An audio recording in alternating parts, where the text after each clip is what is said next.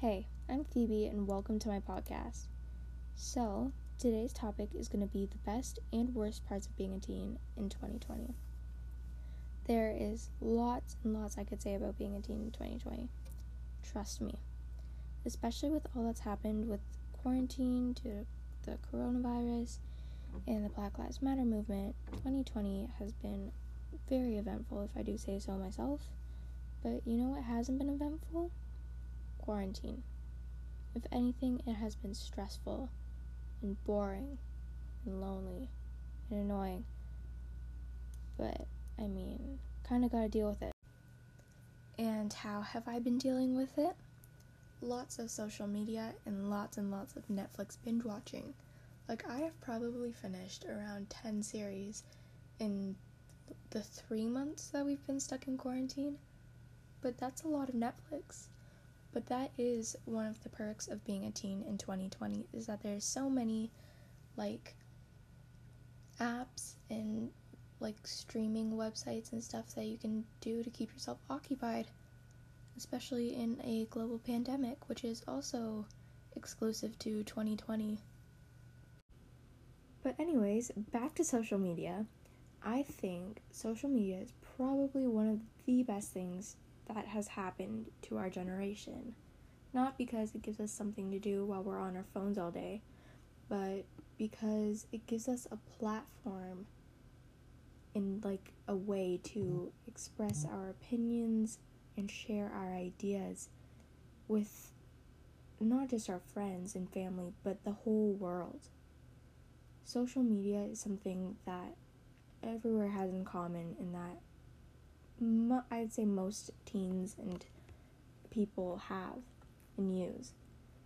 So, by sharing our ideas on social media, we are sharing with the whole world and finding like minded people that share the same ideas and passions and opinions that we do, which allows us to make friends and get to know new people when you're not necessarily in the same room or in the same country, even which I think is pretty amazing, and which, if we weren't in the year 2020 with the amount of platforms and apps that we have now, it wouldn't be as easy to meet new people as it is. Does that make sense? I don't know, but basically, what I'm trying to say is social media has allowed us to get to know people all around the world in a relatively easy way. And as nice as it is making new friends, social media isn't all necessarily about being social and talking directly to people and with people.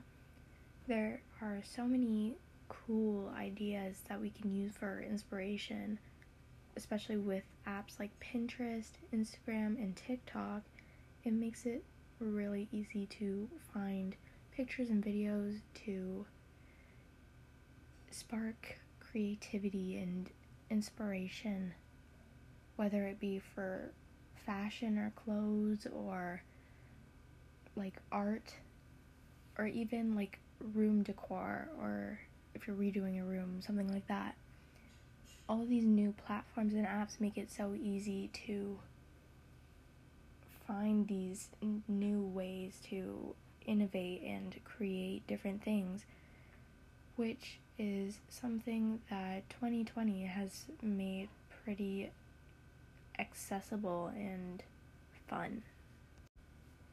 But as much as I love social media, it's not always the most positive place. And there is lots of room for people to express negative opinions, usually directed at people, which is not okay and it's not cool. But it is one of the small prices you have to pay when you decide to download a social media app and share yourself and your opinions on it. So it's just kind of one of those necessary evils, I guess. But in no way am I saying that is it okay to post negative things about others on your social media because it's just it's not cool. And those negative comments are usually the start of feelings of self-consciousness and body shame, which is another thing that with social media is kind of hard to get away from, especially when people are posting pictures of when they look their best and all of their highlights.